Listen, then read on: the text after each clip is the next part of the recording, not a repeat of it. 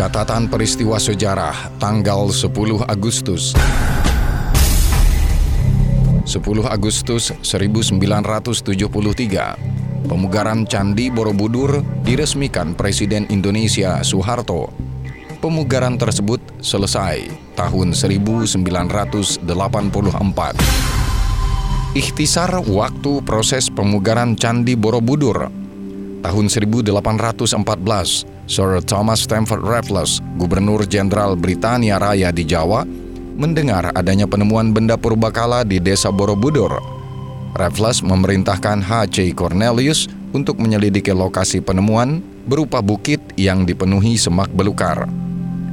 Tahun 1873, monografi pertama tentang candi diterbitkan.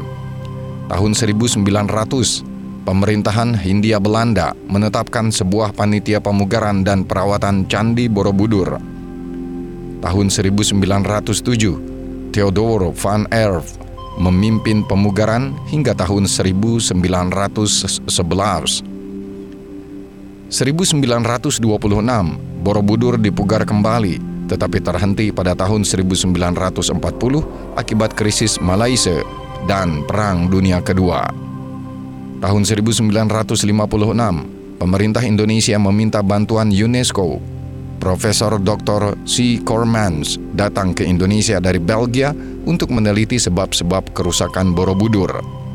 Tahun 1963, pemerintah Indonesia mengeluarkan surat keputusan untuk memugar Borobudur tetapi berantakan setelah terjadi peristiwa G30S tahun 1968 pada konferensi ke-15 di Prancis, UNESCO setuju untuk memberi bantuan untuk menyelamatkan Borobudur.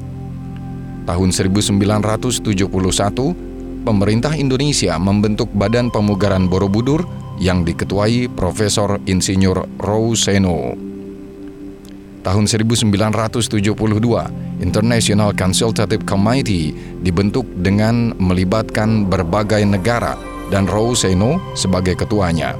Komite yang disponsori UNESCO menyediakan 5 juta dolar Amerika Serikat dari biaya pemugaran 7.750 juta dolar Amerika Serikat. Sisanya ditanggung Indonesia.